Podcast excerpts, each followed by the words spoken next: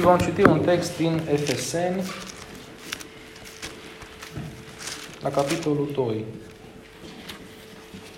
Efeseni, capitolul 2, versetele 4 și 5.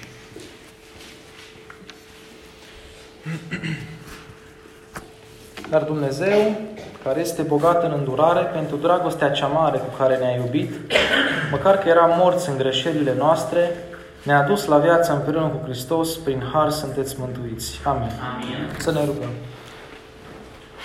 Doamne, îți mulțumim că suntem în această dimineață în casa Ta. Îți mulțumim, Doamne, pentru că ne putem aminti încă o dată de modalitatea în care am fost mântuiți. Amin. Îți mulțumesc, Doamne, că Tu ai făcut lucrul acesta, măcar că noi eram morți în greșelile și în păcatele noastre. Te rog, Doamne, să ne faci să înțelegem și să ne reînnoim aceste lucruri în această dimineață, ca să ne putem apropia de cina Domnului, Amin, în conformitate cu cuvântul Tău. Amin. Amin. Vă rog să ocupați locurile.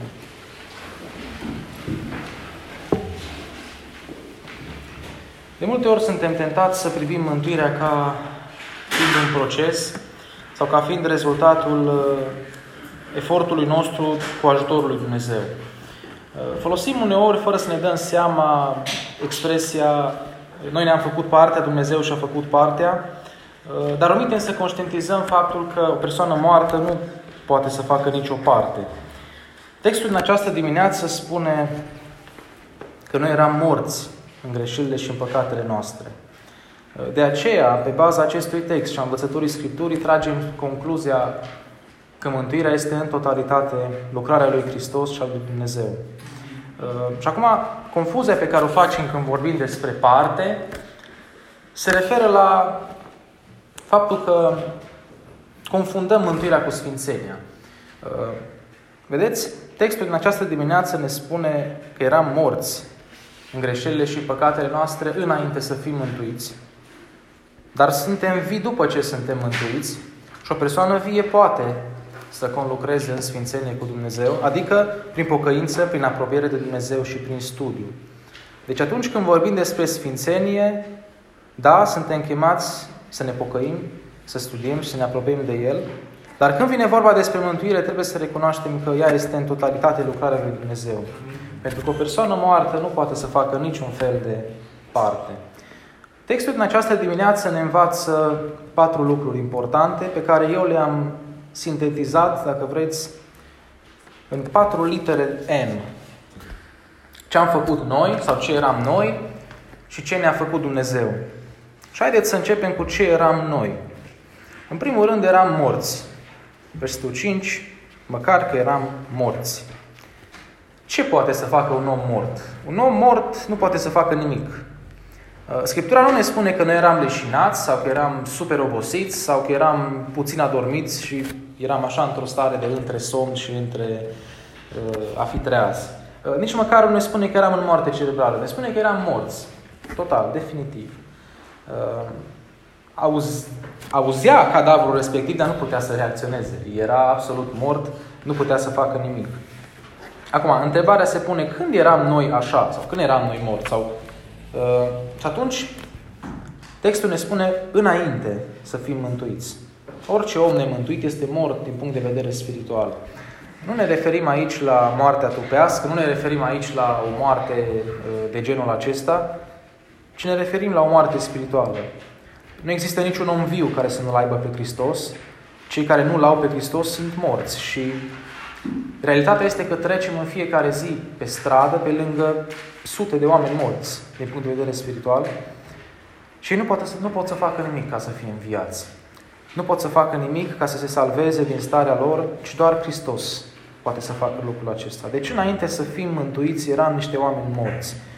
Total incompetent să facem ceva. Un mort, știm, nu aude, nu se mișcă, nu reacționează. Poți să-l pălmâiești, că el nu va reacționa în niciun fel, nu-l doare. Și dacă ducem lucrurile acestea, aceste realități în viața spirituală, vedem că cei nemântuiți nu sunt deranjați de păcatele lor, sunt pălmâiți de Satan. Dar ei nu simt nimic, nu simt nicio dorință de a se schimba. Sau dacă este o dorință temporară și care nu se menține. Noi suntem morți fără Hristos și doar El ne poate învia. Deci, acesta este primul M. Ce eram noi? Eram morți. Al doilea M este că eram mizerabili. Textul spune morți în greșelile noastre. Bun, poate cineva va zice, am înțeles cum stă treaba cu moartea, însă morți în ce?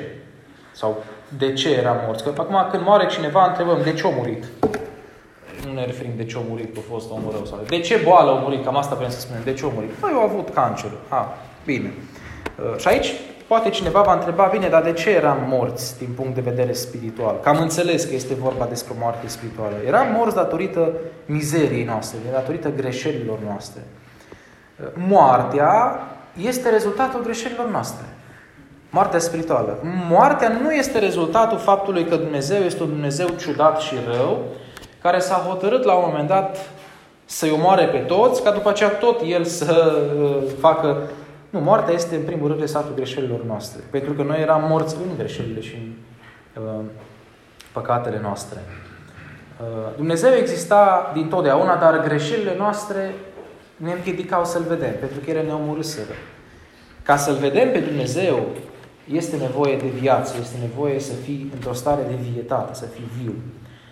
Și pentru că am stabilit deja că un om mort nu se poate învia singur, înseamnă că este nevoie de ceva în afara omului ca să învie. Și acel ceva este Dumnezeu. Vedeți? Ziceam în introducere ceva în legătură cu partea. Nu este nicio parte în învierea noastră, pentru că partea aceasta nu poate fi făcută de un om mort. Și mai ales un om mort în mizerie. Tocmai din acest motiv, Pavel accentuează lucrul acesta și în altă parte, în speță în Coloseni. În Coloseni 2:13, el spune, pe voi care erați morți în greșelile voastre și în firea voastră pământească netăiată împrejur, deci morți și mizerabili, Dumnezeu v-a adus la viață împreună cu El, după ce ne-a iertat toate păcatele. Vedeți? V-a adus. Nu prin partea voastră alături de partea Lui v-a adus, ci v-a adus ca act unilateral al lui Dumnezeu, act de înviere spirituală. Dumnezeu singur aduce la viață pentru că iartă mizeria, adică lucrurile care ne omorâseră pe noi. Pavel ține să amintească lucrul acesta și în Coloseni și îl amintește și în alte părți ale scrierilor lui. Am văzut așadar ce eram noi. Acum haideți să ne uităm să vedem ce ne-a făcut Dumnezeu sau ce ne-a dat Dumnezeu. Și al treilea M este că Dumnezeu ne-a dat milă. Zice, ne-a adus la viață. Deci, măcar că eram morți în greșelile noastre, adică mizerabili, Dumnezeu ne-a adus la viață. Și veți spune, bun, unde apare cuvântul milă aici? Dumnezeu ne-a adus la viață. Păi, ca să aduci la viață un mort mizerabil, ce trebuie să manifesti față de el? Milă, nu milă. Starea în care Dumnezeu îl găsește pe om este aceea de mort spiritual. Absolut nemișcat, absolut ignorant, fără mâini ridicate, fără colacuri de salvare. Atunci când Dumnezeu se uită la om în starea în care este el, îl vede nemântuit, total mort și total mizerabil. Atunci când Dumnezeu alege să mântuiască, El manifestă milă, că nu se poate folosi un alt cuvânt pentru a exprima acțiunea lui Dumnezeu raportat la starea în care suntem noi. Un mort, chiar și un mort fizic, miroase, e alb, are unghiile învinețite, e urât, putrezește în fiecare zi. Și noi eram putrezi când Dumnezeu ne-a găsit, din punct de vedere spiritual. Putrezi, total infectați. Și în mila lui Dumnezeu alege să se uite la un astfel de mort pentru că dorește să-l mântuiască. Această aducere la viață, ne-a adus la viață, este învierea despre care Pavel vorbește în versetul 6 din Efeseni 2. El ne-a înviat și ne-a pus să ședem împreună în locurile cerești în Hristos Iisus. Vedeți? Ne-a înviat. Și este normal, un om mort nu se poate învia singur. Altfel toți morții din morminte, chiar și morții fizici, ar putea să se învie oricând. Deci primul lucru pe care îl arată Dumnezeu față de noi în starea aceea de mort și mizerabil este mila. Un alt lucru pe care îl manifestă Dumnezeu față de noi, tot cu M, este mântuirea. Finele versetului 5 zice, ne-a dus la viață împreună cu Hristos. Noi știm că lucrarea pe care a făcut-o Domnul Iisus Hristos a fost aceea de mântuire. Și chiar aici, în această paranteză, spune prin har sunteți mântui. Evident, Pavel trage o concluzie superfluă, adică o concluzie care nici nu mai trebuia trasă, raportat la lucrurile pe care le-a spus. Dar el dorește să le amintească din nou. Poate că nu s-a înțeles. Se zice Pavel, poate că n-ați înțeles că voi erați morți, mizerabili, și datorită milei lui Dumnezeu voi sunteți mântuiți, pentru că harul este mila lui Dumnezeu. Dumnezeu ne găsește mizerabili și morți și manifestă față de noi acest har. Acest har presupune că El, adică Dumnezeu, uitându-se la noi, alege să ne mântuiască indiferent de starea în care ne aflăm. Când Pavel spune împreună cu Hristos, el spune meritul mântuirii voastre este în jertfa și învierea lui Hristos. Pentru că prin învierea lui Hristos, lucrurile și prin moartea lui, lucrurile s-au schimbat față de voi și sunteți mântuiți. Noi suntem mântuiți în El și pentru El. El a fost, dacă vreți, omul Dumnezeu, atât care s-a născut viu spiritual. Singurul om după cădere, Dumnezeu, care s-a născut viu spiritual. Și datorită acestei stări în care s-a aflat El, aceea de fără păcat, El ne-a mântuit pe noi. Pentru că un om care are păcat, și noi toți avem păcat, nu poate mântui pe un altul care are păcat. Deci este nevoie de o perfecțiune ca să înlăture mizeria. Și acea perfecțiune este Hristos. Ne-a dus la viață împreună cu Hristos. Pavel insistă, așa cum am zis, și spune prin har. Pentru ca să scoată în evidență că moartea și mizeria nu pot să ducă la mântuire, ci numai mila poate să ducă la mântuire. Și acum poate cineva va spune în această dimineață: eu am crezut. Și chiar Scriptura spune, frate, în altă parte, că mântuirea este prin credință. Și Pavel știe că tu o să spui lucrul ăsta și în versetul 8 din capitolul 2 spune: căci prin har ați fost mântuiți. Din nou zice: căci prin har ați fost mântuiți. Prin credință. Dar aceasta nu vine de la voi, ci este darul lui Dumnezeu. Chiar și credința ta este darul lui Dumnezeu. Pentru că un om mort nu poate să creadă nimic. Este nevoie de Hristos și de Dumnezeu ca să dea această credință. Pentru că și credința este darul lui Dumnezeu. Eu cred că Dumnezeu ne reamintește în această dimineață un lucru extraordinar. Că fără El n-am fi rămas decât niște morți mizerabili.